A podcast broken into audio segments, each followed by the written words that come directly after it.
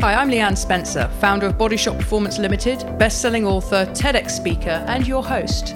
This is the Remove the Guesswork podcast, the show where I interview influential people in the health, fitness, and well-being space to bring you the latest ideas on how to optimize your mind, body, and well-being.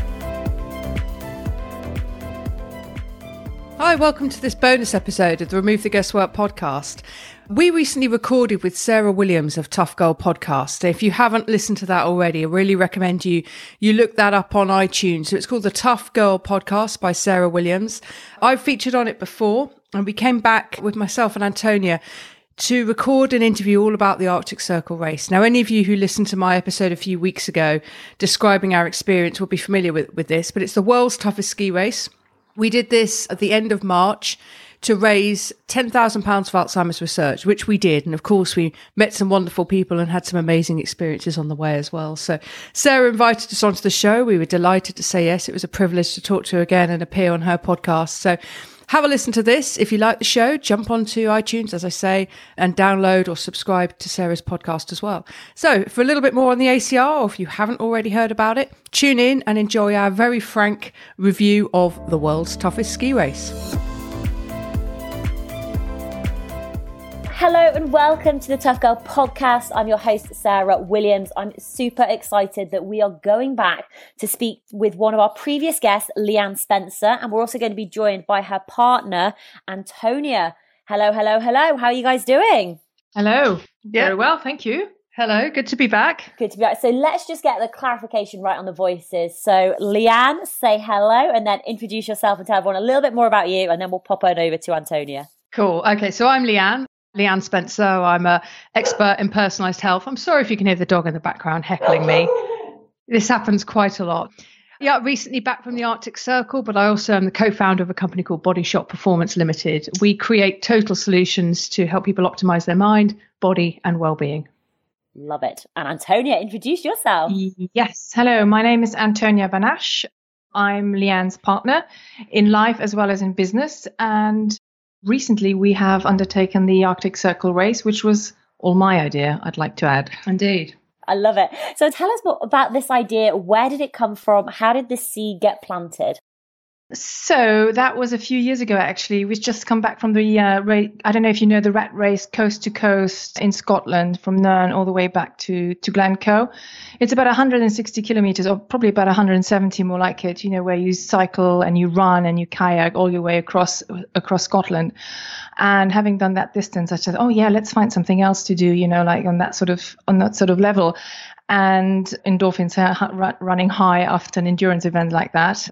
And the thing is, I didn't really want to do anything about, you know, the has to do anything with running or, or cycling or swimming because I think it's quite common. So I thought, let's just go and see if there's anything you can do on skis. So I basically Googled skis and endurance and the Arctic Circle popped up in the Google search engine and I thought, oh yeah, that looks like fun. It's only 160 kilometers, as, you know, as opposed to 170, which we've just done. And I thought, how hard can that be? So I said to Leanne, how about this? You know, we don't know how to cross country ski, so let's, you know, that's a proper challenge for us, and uh, you know, let's just let's just do this. Leanne, what was can your... I can I just say uh, yeah. on a level with the coast to coast? there are levels to these things, yes. and the Arctic Circle is nowhere near the level of Scotland's coast to coast. It's higher. I mean, it's, it's a lot tougher. It's a lot tougher.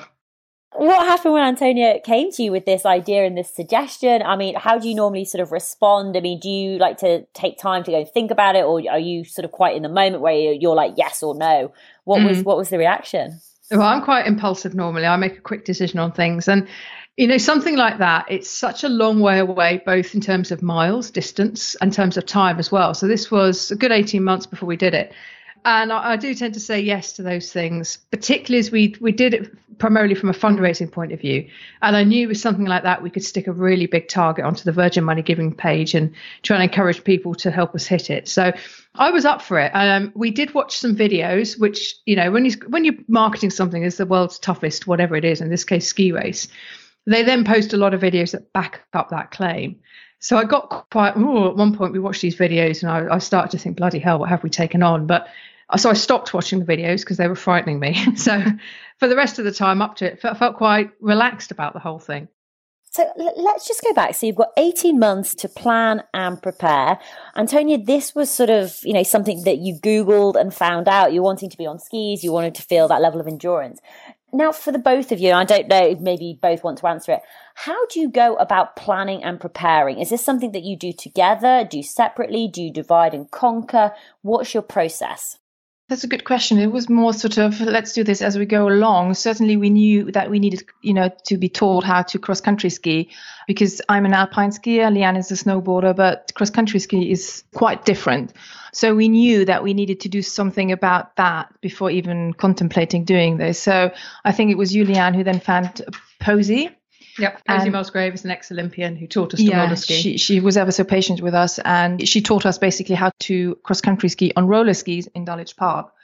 And then from there we went on to snow. But I think in terms of planning, it was just really at the beginning, it was just let's just try and see how we feel on cross country skis or roller skis in that case at the beginning anyway. And then we didn't even think about the later stages of planning, like, you know, the clothing, the food, or sleeping bags, anything like that. We just didn't even think about that. It seemed such a long time time away for us to even think about these sort of detail. For us, it was more about getting the physical activity under the belt. Yeah. And um, I was just going to add, and we actually didn't look into things like sleeping bags, clothing, food, or anything like that until probably six weeks beforehand. So let's just go back. So, Leanne, you're a snowboarder. Antonia, you haven't cross country skied, you've done alpine skiing beforehand. Yeah, downhill, yeah. Yes. Yeah, so how did you find the adjustment going over to cross country skiing? Did you find it relatively easy because you're making the transition to cross country skiing, but you're doing it on rollerblades in Dulwich Park? How did you find that? What was the challenges involved? Oh wow. I really didn't take to roller skiing. I hated it. I mean Posy did an amazing job of teaching us how to do it, but for some reason just being up on those 1 inch roller skis I just didn't feel comfortable. I kept dreaming what it'd be like to actually be pressing down on the snow. And sure enough, when I got into cross country skiing, when we started in January, three months before we set off, I loved it. But I found it really difficult to adjust to being on roller skis you don't really have a break. There's some form of snowplow, but it, it's not the same as on snow. Mm. So I was really uncomfortable. I was very slow on downhills. I personally really didn't enjoy roller skiing. It was very much a labour of love just to get as much specificity into our training as we could here in England without snow. Yeah. Yeah, the same for me. I mean, I didn't particularly like roller skiing, but it served a purpose. But once we got actually onto snow, it was a completely different different thing. I felt comfortable really straight away on the skis. Also because, you know, I'm used to having skis on my feet. I mean, not regularly, but you know, I've been alpine skiing for quite a long time. So I've you know, it, it felt quite natural to me to have two skis on my feet. The only thing for me was going downhill on a cross country ski. I mean, they are so thin, so light, and they start flapping straight away when you get a bit of speed. And obviously, the alpine skis don't do that. They're much heavier. So it was like, oh my God, I don't really like this feeling of going downhill in cross country skis. They're not really designed to go downhill. So you go down in a snowplow and uh, yeah, and even then you still get speed on and it still flaps around and it's just, you know, it just feels very, very uncomfortable. So I think in some respect, you know, it was quite, it felt familiar, but in others, it felt very uncomfortable. Yeah, we sound like a right couple of Jessies here, don't we? oh, I didn't like it on roller skis. Oh, the, the skis flapped when we went downhill. But it all, you know, we, we wanted to find something. Yeah, we wanted to find something that did take us well out of our comfort zone. And from starting on roller skis to actually taking part in the race, it definitely did that. I mean, I think what's interesting, especially Leanne, I've heard you use the word, you know, like the words like fear and feeling uncomfortable. And actually, I think that's really empowering because this is one of the reasons that you want to do challenges like this is to have these these feelings of fear and being uncomfortable and stepping outside your comfort zone and starting to have those doubts and start thinking, you know, is this possible? Can I do it? During the 18 months in the run up, what would you say was the biggest challenge that you had to face? Was it fundraising? Was it the gear? Was it getting knowledge about the race? Was it the mental preparation? Was it overcoming something that you hadn't even expected? Mm a little bit of all of that. I think the biggest challenge for us was, you know, for me personally, was actually getting the the hours in to train on roller skis because obviously, you know, we are fairly fit generally speaking, but sports specific stuff, and that's really important. Especially in a on a long endurance uh, event like what we've just done, it is really important. I mean, the more sport specific training you've done, the easier, you know, it is for, for you to actually go up and down the hills. So that was one challenge because to be fair, I mean, Dulwich, Dulwich Park is quite flat. There's a little tiny, I can't even call it a hill now. It's a, just a little bit of going up and down, you know, and uh, I called it Mount Everest back then. And now I just think it's absolutely ridiculous. I mean, you know, after what we've just done. So st- training specifically for the, you know, for the Arctic Circle was actually a challenge. And in hindsight, I think I would have prepared completely differently, to be mm. quite honest, to what we've actually done, but we didn't know what was ahead of us. And then secondly, I think fundraising was was also a challenge, but Leanne did really well. I mean, I must say that she did most the bulk of it. I just put the. I was going to say, I hope you're not claiming that. No, no, no. I am not. I'm not. I just, I just put the post up on I did the lion's share. We'll leave it profile. at that. Yeah. But on a serious note, on the fun, the fundraising, juggling running a business with also fundraising was the biggest challenge for me.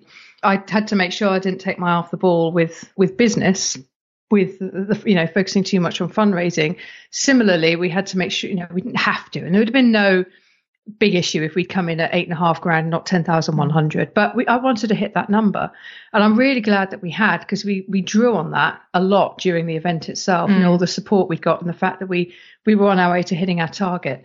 But it's it's quite a big number to hit, and what I would have liked to have done in hindsight is start a bit earlier and try and find a sponsor that would have covered our costs. We didn't do that. So it's cost us quite a bit. And that was worth every penny because we've had an amazing experience. We have raised the money for charity. It's done a lot for our profile and we've personally gained a lot from it. So no regrets, but I would love to have actually got our costs covered as well mm. as raising the money for, for charity and juggling everything else in life. Mm. Yeah, that was a big challenge, mm. but it's doable. So I just want to go dig into sort of both of what you've both said about the challenges. So Leanne, if we start with you, so you talked about you know the cost. How much did it cost you to actually do this race? Have you added it all up with regards? Haven't to, added it up. Haven't added um, it up. well, I've totted it up in my mind. I haven't done an actual calculation. I reckon it's cost us four and a half grand each. Wow.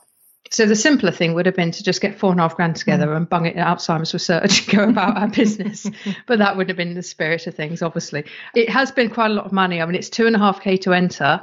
We spent, I won't go into every line item, but you know, we had to go over to Austria and do two trips to learn to cross country ski and then to get a long weekend of practice in. And then there's all the kit. You know, we mm. woefully underestimated the cost of the kit. Mm. That said, that 450 pound shell jacket that I put on once is going to last me for life. So all that kit, if it's taken care of, will be kit for life. Yeah.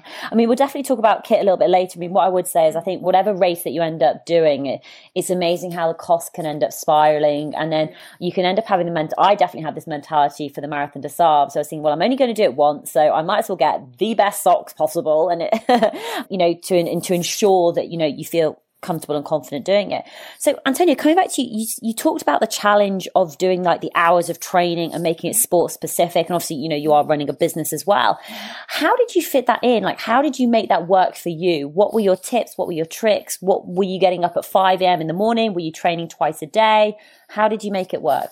So, as a, as you know, we're fairly fairly fit anyway. So I there's a certain basic fitness regime which I do anyway, and I never ever ever dropped that. So because it was hugely important. So I never drop. So I do boxing, I do a spin class, I do run sort of stuff. So I do that's fixed and I'm still doing this and I will continue to do this. So, you know, that gave me my base fitness. I've been doing this for years. So I have never dropped that but I have added in other things like strength training, especially tricep dips, everything to build up my triceps because cross country skiing is all about the triceps really.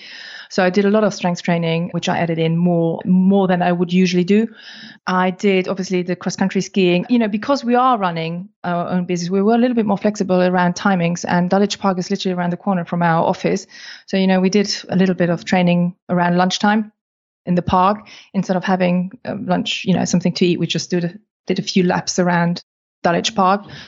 We did the Sundays, we did uh, Sunday mornings early in, in Richmond Park sometimes because we needed, you know, we wanted to do distance, which is another challenge because you really, I mean, we signed up to do 50 kilometers a day. So one of the challenges is actually also to get the, the distance in on those roller skis. And it, it, was really the furthest we could go was basically Dulwich Park, and that's one lap, and that's about 10k. So, you know, we needed to do that early on a Sunday morning. So it does require commitment and determination, you know, to do these sort of things. But that's true for any endurance event. I mean, if you are completely deconditioned and you want to take on an event like this, I think you need at least two years of preparation just to get your level of fitness up. Because yeah. towards the end, I think it was our fitness levels that got us through us, not because yeah. we're great skiers. But if you have your fitness level, you can get through an event like that. You will be slower because you just lack the technique, but you will get through to the end. Whereas if you don't even have the fitness, you are most likely to pull out. Yeah, I t- I tell you what. One one tip for anyone listening in though is is try and blend your fitness into yes there's a specific fitness you need to do but what we did and still do is is to be build just build up tons of aerobic fitness by walking mm. a lot hacking movement into our day. So we're not doing a training session and sitting down for the whole morning and doing a training session and sitting for the afternoon. We're up on our feet. We're talking at the moment from a standing workstation a lot of active transport, so that's walking versus perhaps getting the bus. Anything like that that you can build in that might not directly relate to the Marathon des Sables or the Arctic Circle race, it's still building a really good base foundation aerobic fitness, and that that's very valuable. Then you've got quite a lot to build on. Yeah, no, absolutely. Great, great tips and great piece of advice. So I just wanted to talk a little bit about the fundraising. So I don't know if Antonio, if you'd like to share why you chose the charity, and then Leanne, I'd love for you to share more advice and tips for people who are raising money because I, I know from personal experience it is. I mean, I raise money every year for London Marathon. It just seems to get harder and harder and harder. And I know there'll be a lot of people out there who are fundraising. So yeah, so Antonio, if you could just share a little bit more about the charity and the reasons behind it. Yeah, sure.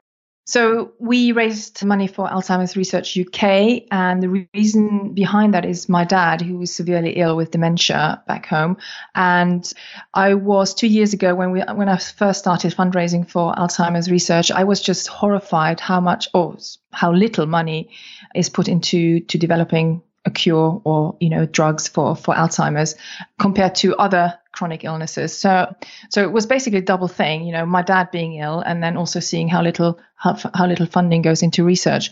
And I thought that's, you know, that's the motivation behind it. Also there's nothing you can do about someone who's got dementia or Alzheimer's, you know, and you feel a bit hopeless.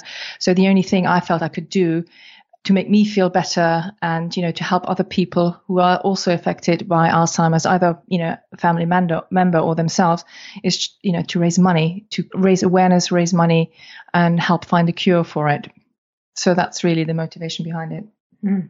And Leanne, what what would your tips be for, for fundraising? Because you guys raised a, a, huge amount of money, you know, over ten thousand pounds, which is incredible. I mean, great thing to do for, for Alzheimer's. Yeah. So we did a couple of things. Firstly, we asked and we asked and we asked. What I mean by that, we did a lot of fa- we used a lot of Facebook a lot. So we put posts on. We put posts of us training, posts of us well, not so much eating, but you know, part of the preparation. You know, if we were, were, using a certain supplement, for example, updates as we went along as to how, how it was going and information we found out about the race. Basically, it's any sort of hook that we can use to make a post and put the link at the bottom. And we carried on hitting the good people of Facebook all the way up until about a week ago, and we hit the target, and I was able to uh, leave everyone alone for a bit. But every time I did a post, particularly in the latter weeks, you know, so two weeks before the event, during the event, and a week afterwards, we got anywhere between £30 and on one day, several hundred pounds. So every time we posted, somebody, probably a few people were like, oh, no, it's them again.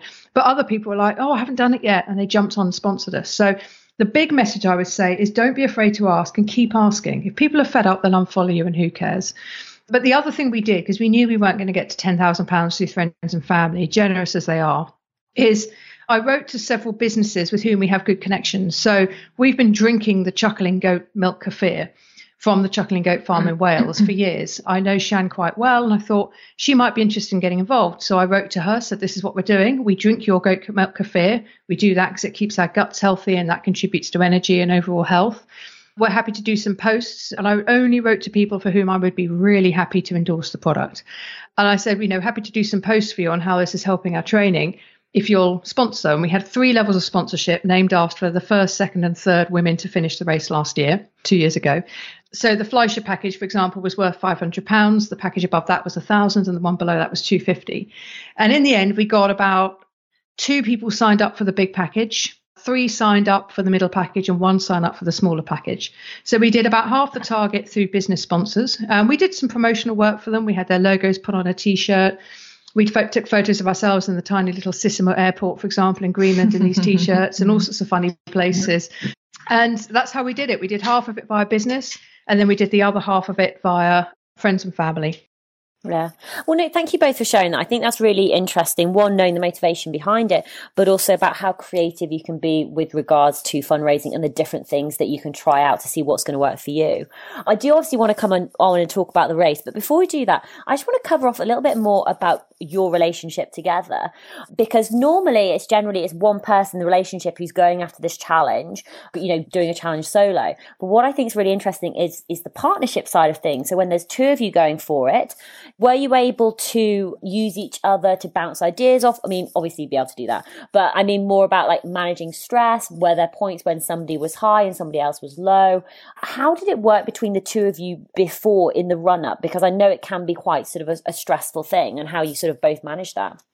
Yeah, so surprisingly, before the event, it was quite easy. You know, we actually it probably sounds a bit bonkers, but I actually didn't mind training. I thought it was quite enjoyable because it was mm. so new. You know, it's like new, learning a new skill, cross country skiing. I just didn't really know much about it. So, and I absolutely fell in love with it. You know, even after having done uh, the Arctic Circle race, I still want to keep up. In fact, I want to get better at it. You know, I just, and I think the training as such didn't really, I think we both were on the same page. So it was surprisingly easy for us. You know, we do our own, as I said before, you know, we did our own fitness regimes anyway and the cross country skiing and the roller skiing in the park we did together. So we were more or less in the same level, weren't yeah. we? I mean, it was, it was not that one was dragging or the other one was, yeah. you know, not motivated. I mean, sometimes when we, because Posy gave us some homework to do, and sometimes we didn't do it, I must say. I, should, I hope she's not listening, but yeah. you know, we just we just looked out of the window and said, oh, I'm not feeling, yeah, I don't feel like doing it's it. It's because I didn't enjoy the roller skiing. It was a real real force. So any excuse, know, oh, it's a bit grey. you know. so that was a bit of a struggle, but but once we got on snow, it was actually quite. Yeah. It's interesting actually because yeah. on the roller skis initially I was quicker. And uh, then yes. when we got on the snow, Antonia was faster. So oh. I was thinking, oh God, I don't know how we're going to do this difference in pace over 160 kilometres. True, yeah. And then we got out on the snow, and Antonia was that just that bit quicker because she had, like, I, I, don't know, maybe better technique or just more familiarity on skis. But we ended up being at a very similar pace. So it did work out well. Yeah.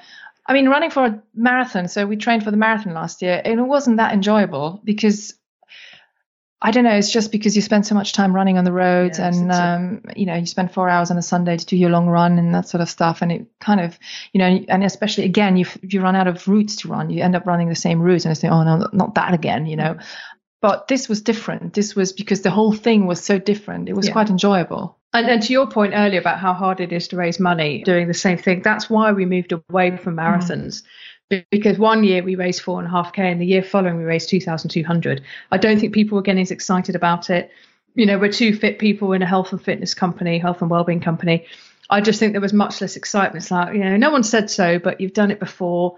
You know, you've done a few of them before mm. now we're not going to stump up the same amount of cash. So we knew if we wanted to get a decent number for the fundraising, we had to do something different. Mm, yeah. Um, so let's head over to Greenland then. I mean, I can't even imagine what it must have been like in your house, like the day before or the hours before. Are you like super organized? Is everything ready and prepared weeks in advance and, you know, laid out on a different bed somewhere? Or was it like, oh my God, where's the, where are the socks? Where are the skis?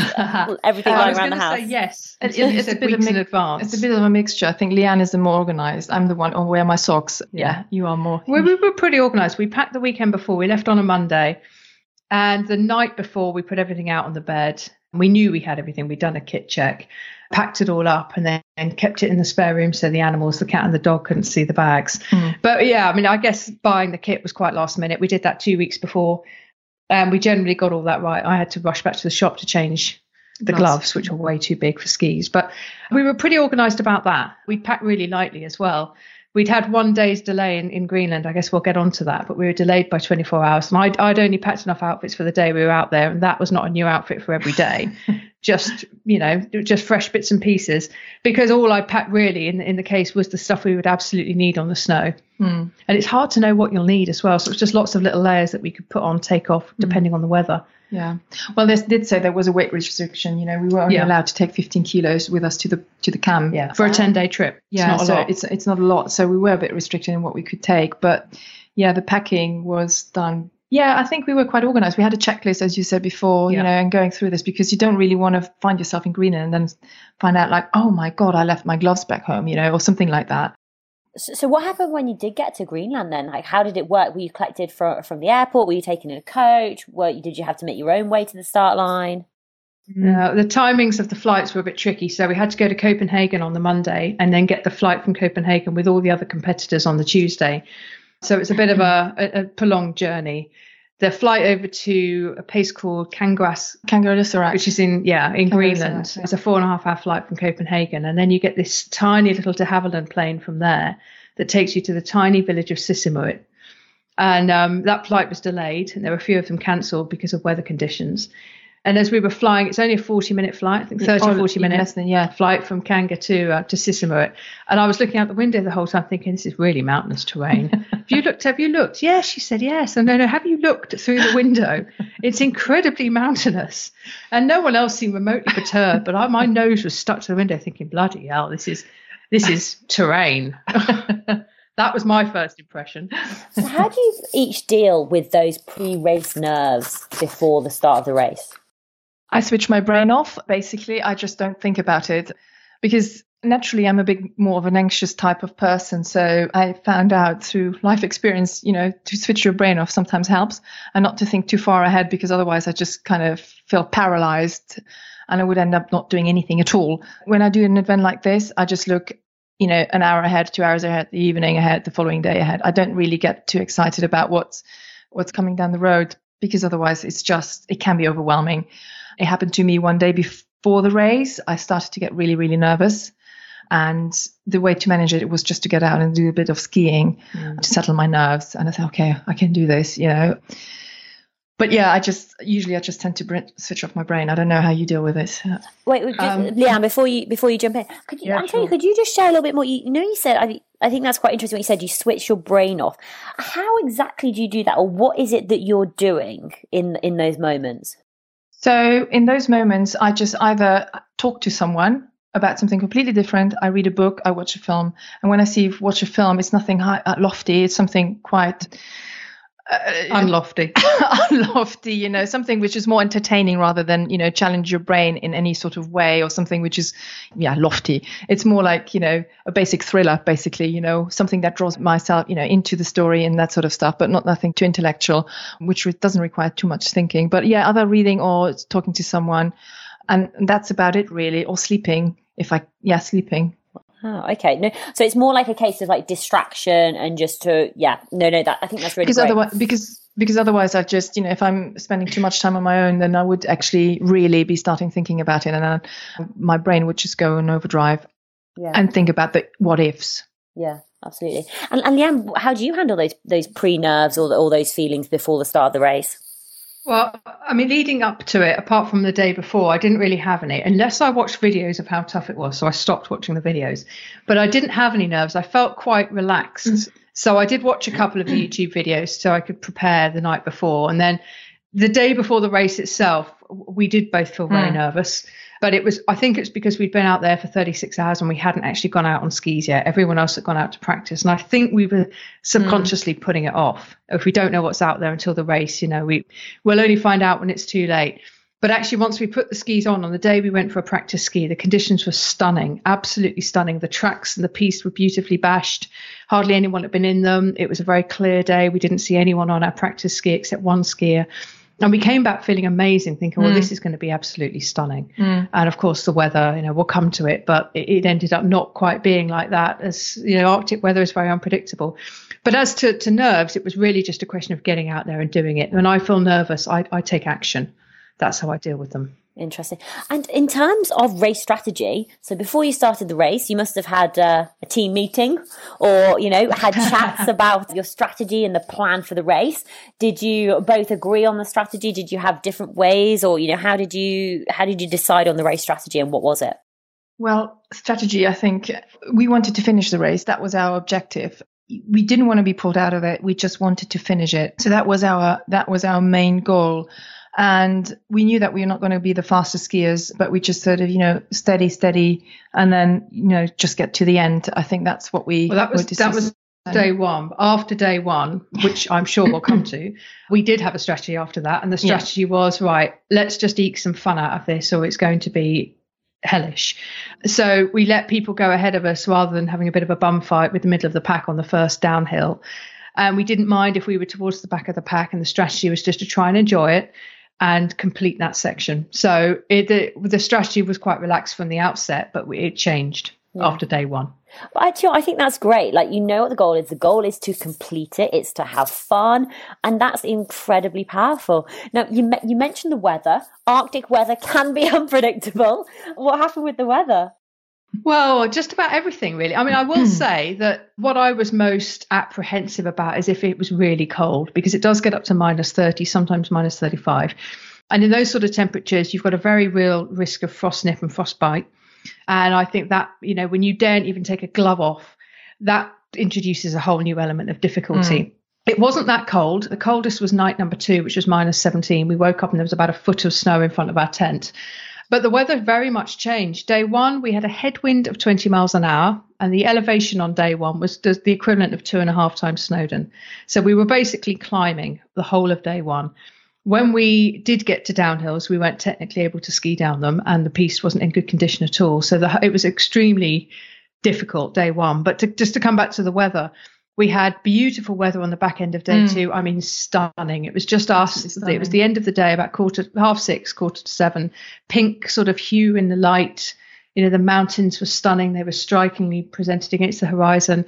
Absolutely pink, yeah. extraordinary. Day three, the weather was amazing for the whole day, but day one, it was it was very windy.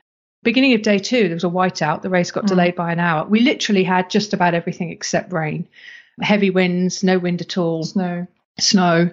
There was a lot. There's a lot to contend with, and that's one of the, the real challenges of mm. an event like this because you can go out in a mid jacket or mid layer, and you're you know, we were in running, we had thermal leggings on, thermal long johns, and then running tights.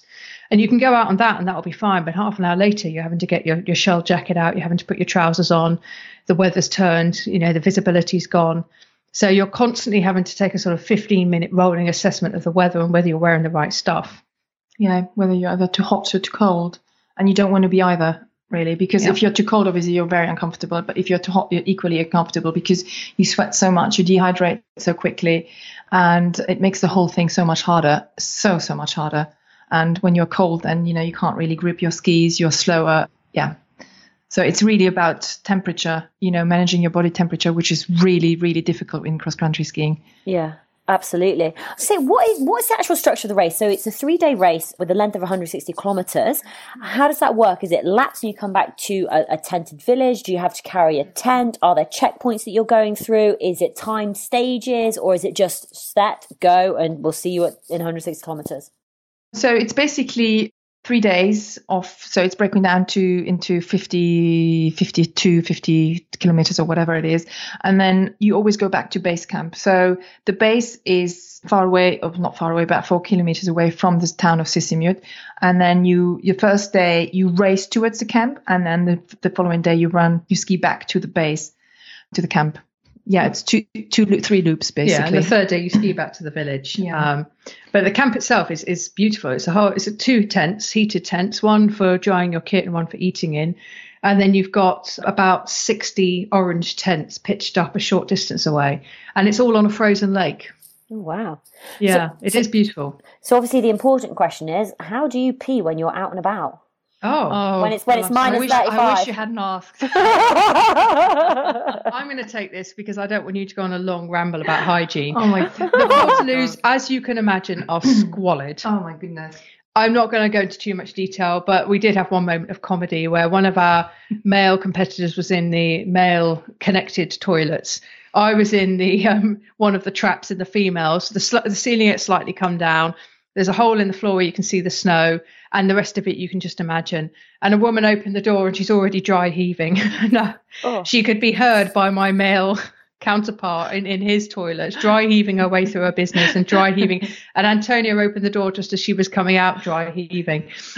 Slightly dramatic response, but they were pretty squalid. The short answer is quickly. Yeah. Yeah. It's it's it's grim actually, but um, thankfully it wasn't so cold that you risked any sort of frost. So, well, so that's the Portaloos. But when you're out and about, when it was like minus thirty five, and you don't, you don't, you oh, just don't, don't pee. Oh, actually, I did. I oh, did. yeah, you did get your. I did on day three. I was having such fun. I thought, why not? Squat, and squat, make pee, it quick. make it quick. Okay, Make it- the Yeah. sunny bit. And try and not to bit, yeah. try not to pee on your pants at the same time. Indeed, and then cover it with snow afterwards as I mean, a courtesy for the yeah. people behind you, of which there were not many. I mean, I had to I had to eat a couple of times in the night, and it's such a it was such a mission. Honestly, to get get out of the sleeping bag was one thing, and then also then to get on, you know, I had to put my trousers, my ski trousers on, and because you can't, and my gloves and my jacket and my hat, Mm. because you you just can't leave. You know, you just can't Yeah. go out without anything on it, and then you have to walk about I don't know 50 meters to the toilets, and it's once I got caught up in a snowstorm at one o'clock in the morning, and it, that was quite an experience. I said, oh my god but yeah, you don't you don't hang around, even in Portaloos. You just don't ha- because it's not heated. So you do it really, really quickly. So reflect, reflecting back on on those three days, what would you say to, for each of you individually? What was the biggest challenge that you had to overcome? Oh God. Well, for me, it was day one. I described it at the time as the worst day of my life. I was effing and jeffing. There were just a, it was a really odd experience for me because I don't get anxiety, but about an hour in, I started to feel a bit anxious, a bit like I shouldn't really be here. I'm not qualified. I haven't got the ability to be here. I'm out of my depth. It's not a feeling I'm used to, so it was it was really unpleasant. I actually asked Antonia to ski behind me at one point so she could see me. I felt like I was just fending off the suggestion of feeling a bit panicky. And that feeling persisted all day actually until about an hour after we got into our tent. So it started about 11 in the about 12 hours I had it. What I thought I'd really enjoy, which is the solitude and the beauty of the mountains, I found quite threatening and menacing. And I, you know, the old, if you believe you can't, then you can't. If you believe you can, you can. I was even falling and sliding down downhills that I could Hmm. do because I didn't think I could. And I was ranting and raving and, and t- just trying to help. And I was shouting at her, just basically in a, in a bit of a flap. I even had a tear, which is very out of character.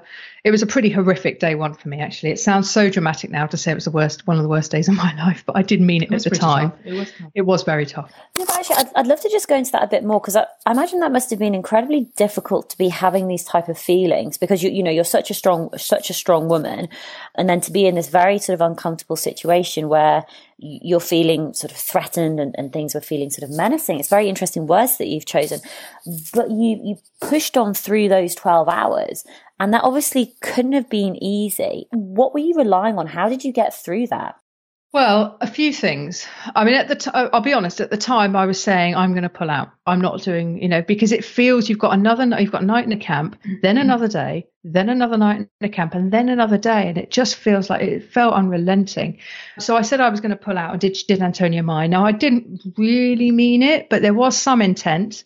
Had I not been with Antonia and gone back to camp and before I'd had any time to just fizz out, gone straight to the race tent and said I'm pulling out, I might even have done it. But anyway, I didn't. But uh, that's the level of discomfort. The reasons I didn't were firstly the fundraising. How on earth could I come back? I've done lots of Facebook Lives and I've banged on about this. And how could I come back and do a Facebook Live to say, oh, I've dropped out? But Antonia's still up there doing it. So there was that. There's my, you know, obligation to my teammate, as it were.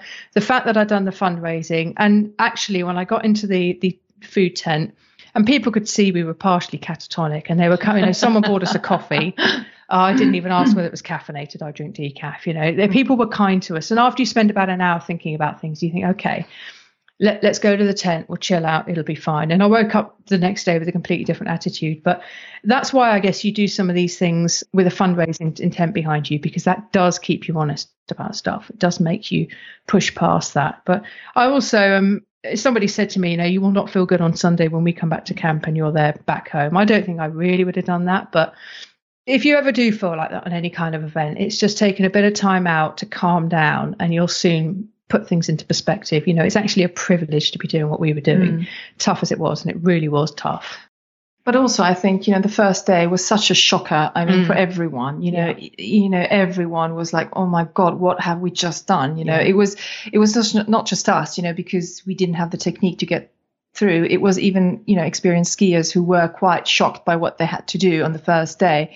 And uh, you know, just to put it in perspective, I mean, some of the professional skiers, because there are some professional skiers who who take part in these events and in this event in particular And I think she said, Oh, yeah, I'm going to do this in three hours, 50K in three hours. It's just incredible.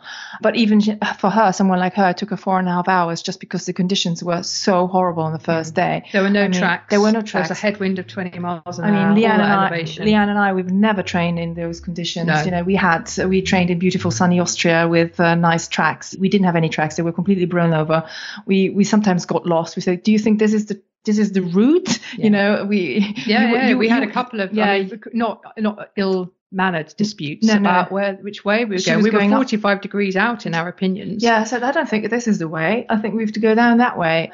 And yeah, so we felt like Nordic explorers at point at some points, like proper, you know, like proper explorers in yeah. the in the Arctic. And tell you what we would do differently, um, and, and I'd encourage people who are doing these big challenges to think laterally. So we just thought about skiing because it's a ski race, mm. but actually a really good thing we could have done is gone over to the Seven Sisters in Sussex or whatever hills are near you, and pack a fairly heavy sack, heavier than you'll carry on your race day and in our case put the skis between the straps and go up and down the seven sisters because that's a lot of what we did but we didn't think about that. We just thought it's a ski race we should ski.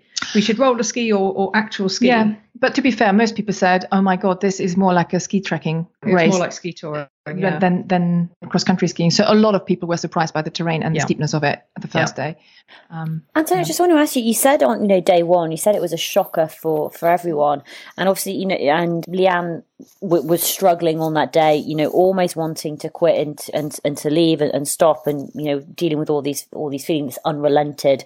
now it's never going to end. So you were obviously having to provide additional extra support. You know, for Leanne, for your teammate, for your partner how did that impact on you and your sort of emotional reserves and your mental strength and your mental resilience?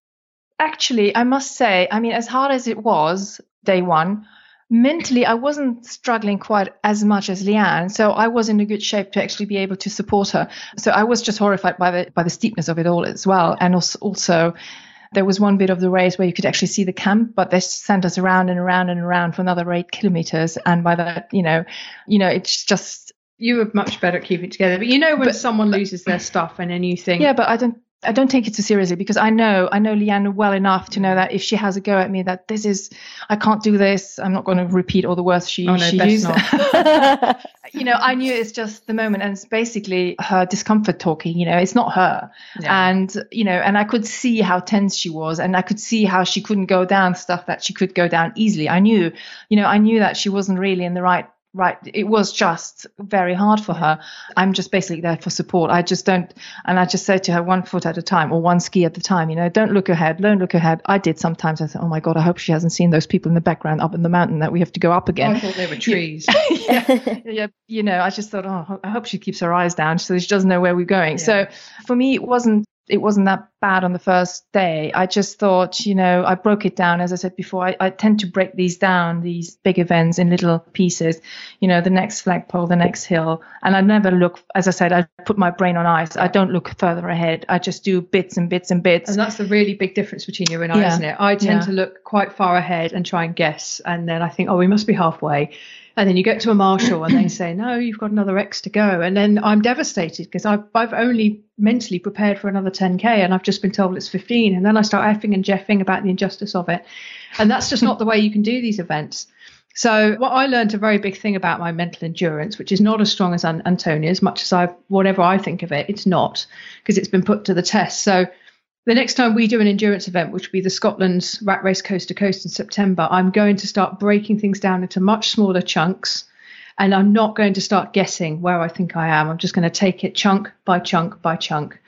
Because I, the only downside of that is on a three day event, that makes it feels like a very, very big hmm. thing mm. because you've broken it down to sm- such small chunks. But I think that's the way I need to go about things because mm. I kept stitching myself up by trying to guess how far we were, or yeah. it'll be the drinking station will be over the next hill. It's not. There's five more false horizons before that drinking station looms yeah. into view. Yeah, so yeah. It was I really mean, interesting from that perspective. Yeah, I mean, an event just to add to this is an event like this is basically also, you know, it's not just one day, it's like three days. So the first day I was okay with what I was facing. The second day we took a different approach and I was fine. The third day I know we were going back to the hotel.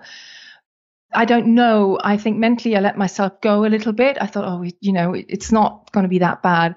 And then towards the end, there was the last, I don't know, maybe 10K towards the camp, uh, towards the town and I just completely underestimated that distance. I just thought it was going to be shorter. So I fell into that trap of thinking mm. it was shorter. And then I noticed that Leanne was going on about, oh, are we nearly there yet? And I thought, oh, I can't deal with this right now. and I said to her, I'm going to go ahead for 10 minutes. You know, I need to go ahead because I'm struggling right now. So I can't deal with yours. Just keep, you know, I go ahead. And then 10 minutes later, I'm in a better mood now. Can we ski together? so we ended up skiing together again. But yeah, it's the accumulative effect as well of an event like that. You know, you kind of hold it together. And then, you know, I don't know how I would have felt on day four. I might have had more cracks, you know, because I mm. was showing cracks towards the end of day three, and that was going home. so yeah. it's not just one day, but you know, it's kind of all of it. And for me, camp was an experience. I mean, surprisingly, I slept very well in the tent. I didn't expect that to be sleeping well in minus 10, minus 13 or minus 17 degrees. But the loose situation, that was my biggest yeah. challenge. I mean, I, am not going to go into no, it, but it was not, the biggest challenge ever. hygiene rabbit hole. The one funny thing about that was that she'd come armed with all sorts of things like wet wipes. So she brought them into the tent at night thinking, I'm not going to the loo without those wet wipes because it gives them a good clean down with the wet wipes. Of course, they freeze in the night, don't they? She was devastated. in the morning, the wet wipes are frozen Oh, solid. no, the wet wipes are frozen. anyway. So you've yeah. you've been back a couple of weeks now, and I'd love you just to. You've obviously had a, a, little bit more time to reflect and to think back about, you know, what you've achieved. This incredible race, the Arctic Circle race, the world's toughest ski race. What do you think has been the key learning? I mean, I know Leanne, for you, you said chunking thing down. That's obviously a, a key thing. Is there anything else that you would sort of put up there? Not, not for me, I don't think. I mean, I'm a big fan of getting into your discomfort zone to build resilience, to build confidence, to get energized. The other benefit of it, it's not quite answering your question, but I'll come back to it. The other benefit of it is you mix with some extraordinary yeah. people. It's not your everyday Joe that does the MDS or multiple marathons or the world's toughest ski race. So you're with some very, very interesting people so I suppose one learn in a way is you know you really enjoyed being in that environment with those people, them. didn't yeah, you? I really so how how more often can we do that? Mm. For me, it was really around the mental endurance. That's a massive thing that I've got to improve at. So that's probably the big thing for me. Mm-hmm. Yeah, I mean, similarly for me, uh, on the flip side, on the flip side, I mean, I I realized that my men- mental endurance strength is, is better than I thought. I mean, I haven't really done many of these events. I mean, I've done marathons. I have, I've done, you know, the coast to coast, as I said before, but all of that pales in comparison to what we've done there because it's not just the race itself, it's also camp life and all that sort of stuff. And I've never done that before.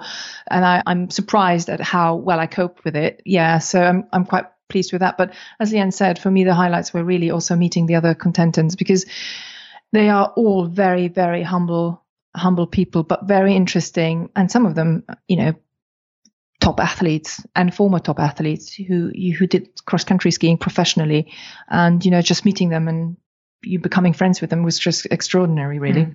Yeah. So I've I've got a couple. Of, I've got about four more questions. A bit of a bit a few quick questions, really. So I'd love to know from each of you what would be your top tip for anybody who's going to do the Arctic Circle race. Leanne, kick us off. okay, so definitely don't just do skiing and the strength training. Also, as I said, charge up and down hills, carrying cross country skis, and maybe about you fill up a 15 liter rucksack, but not with super heavy stuff because you don't have to carry super heavy stuff. And and just go up and down the hills, yeah. where whatever hills you can find near you, run up them, hike up them. And carry weight up and down them. That would be the main thing. I'm actually going to write a blog post with everything that we learned from it. So they are. It's organised by a ham, you know, a group of people in Sisimiut, the local people. So it's not a big mass participation event in terms of its organisation. They only really give you a kit list and information two weeks before. So I'm going to write a blog with all the stuff we learned that would be useful for people to know. But that would be the main tip in terms of training. Yeah, I would say aerobic fitness definitely because because of the hills. So hill runs, I would say is a must. That would be my top tip, really. Hill runs. My top tip. Yeah, I know, but that's there's skiing skiing is mm-hmm. not that important. I mean, there was one guy there who had only one week of skiing underneath his belt. Well, we but, had one week and two yeah, days. Yeah, well, we had the we, and we had Dulwich Park, but he this guy yeah. had only one week of skiing underneath his belt. But you know, he is aerobically very very fit. Yeah. Oh no, no, there's a better tip that we can do than that. Oh. So the other one I would say is is don't be afraid to bring normal food. We brought oh, freeze dried yes, food. Yes. Oh god. Because we thought that's yes. what you did on things like this. And it is if you're carrying your own food, but we weren't. You drop your bag in with your bits and pieces and your your stuff for two days and your food, and they they ship it up to camp for you. So you can bring tins of fruit, you can bring proper food in boxes. You don't have to have freeze dried food. So that would be because freeze dried food I thought was pretty disgusting. So that's a nice. massive tip for people yeah. if they're doing it. Yeah, pot noodle, cup of cup of soup or whatever. Yeah, bring whatever food yeah. you want because you're not much better. It. Much better. And Antonia, coming to you first, what was the best piece of kit that you had? Gloves. Hmm. Gloves. So merino base layer gloves, and then I had with normal normal cross country gloves because eh, on the days where it wasn't too cold, they were perfect because you do get sweaty. But then there are moments where it gets really really cold, so they are not enough. So you have to have a another sort of layer of gloves. So I was wearing at some point three layers of gloves, and that's super important because if you've got cold hands, mm. you're on the downhill from then. Got you, Leanne. For you, what was your favourite bit of kit? Favorite bit of Okay, well, I bought my phone actually. I don't know if we can count that because I recorded live various my thoughts on different stages of the experience, which I'm really glad I did because I listen back now and I think, oh God, yeah, you can hear in my voice how much I'm hating that. Um, did you get one where um, you were effing and jerrying, as you say? well, no, just um, after an hour. I, when we came in on day one, I had to wait two and a half hours before I recorded because it would have been too blue to broadcast and too miserable as well and too full of negativity. So I had to fizz out a bit before I recorded it. But yeah, I've captured quite a lot of it. Okay, awesome. And then your mantra, you know, the mantra or the words that you had going over in your head. Antonia, what was what was your mantra? I was counting. Counting. I was okay. counting. Yeah, I was counting especially uphill, I just said, let's see if I can do it in 10. Let's see if I can do it in five or whatever. Let's see how long it takes me to get from here to there. And I just started counting. So that's what I did. And would, out of interest, would you just count one to 10 over and over yeah. and over again? Yeah, yeah. I go to one, yeah. two, three, and I say, let's see if I can do this in 10 or okay. less. Usually I didn't because I got tired. But yeah, that's mm. basically what it is up to 10. And then I start again. I do a similar thing actually, but I find that I fall into the pattern of a nursery rhyme. But my mantra really was just the next drinking station and just focus on that. And, so, and actually, I need to, to shrink it to much smaller goals, but that was what I was was really focusing on. Got you. Um, best item of food that you had? Oh, I, I know exactly what it is. It's the Pringles someone gave us. Someone had Pringles. Um, I, the freeze dry food I thought was grim. It, it actually wasn't that bad. So you didn't even have any like you. you didn't even have any like nice fun snacks like frozen chocolate or anything. We had pepperonis. Yeah, I mean, it wouldn't like normally a pepperoni, but I was literally I, I was having I Antonia's like. arm off for a pepperoni at times. We had some kind bars and they were quite nice. I did buy two large slabs of Cadbury's Hazelnut, which is my favourite chocolate in the whole world. Unfortunately, they got eaten before we'd even started the race. One of them got done on the plane, actually so that that is the thing. That's why I mention it as the tip as an afterthought. We I did we just fell into the, the groove of thinking that and food has to be. You had a muffin that oh, day. Oh, and that was nice. Yeah. yeah. The experienced skiers had things like muffins and Pringles because they they knew food, that basically. you could just bring anything you fancied on an event like that because you didn't have to carry it. We just hadn't thought of that. One even had a beer. Yeah. And she was an ex-professional skier. That was part of her recovery. Yeah. Your beer is actually great for recovery if you're yeah, that's, that's you're what not she was saying. Yes. I have heard that. I've yeah. been saying that for quite a long time. Leanne never total, but yeah, yeah. See, oh, well, it sounds like you both had, you know, a fantastic time. You did an incredible job. It was a phenomenal undertaking. It, it is a big challenge. It's a difficult challenge. And I think everyone's going to be really excited actually about you writing blog posts about it and sharing a little bit more online. I know you've, you've shared something on your, on your podcast as well.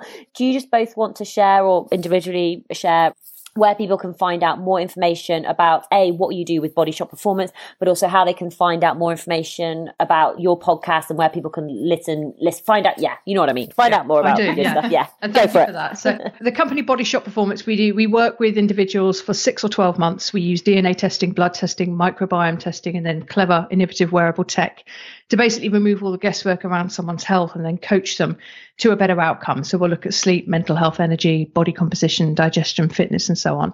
So you can find out more by going onto bodyshotperformance.com for that.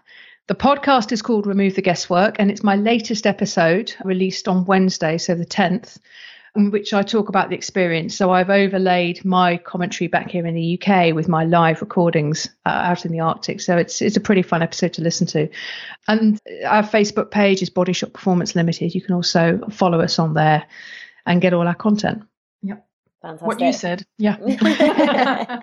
Ladies, Antonia, Leanne, thank you so much for coming on the Tough Girl podcast, Tough Girl podcast extra to share more of your story. I'll make sure I put all the links to everything you've talked about. And oh, do you know your next challenge? Do you have another endurance challenge booked well, in? uh, I can't remember the name of it. So it's called. We're thinking about this for 2021. It's called the Iceman Polar Challenge. It's a four-day event where you're carrying a you're you're hauling a sledge. We don't know much about it now. We've just sort of put it on the horizon. Thought, yep. I think what we're going to do is try and raise 10 grand for Alzheimer's every two years, and that's probably going to be the next one. Amazing. And that £500 jacket that you will want will definitely get used again. Yeah, exactly. Indeed, yeah. Um, Sarah, thanks for having us. It's been a yeah, real privilege. Thank, thank you. It's been super awesome. Interested in finding out what your health IQ is? Jump on our website www.bodyshotperformance.com and click on Take the Test. It'll take you through to a short two to three minute test, and at the end of that, you'll get a scorecard and a free 39 page report based on our six signals sleep, mental health, energy, body composition, digestion, and fitness. And if you've enjoyed this episode, please think of someone who could really benefit from the content and hit that share button and send it across to them. And of course, don't forget to subscribe and leave us a rating and a review. Thank you very much for listening.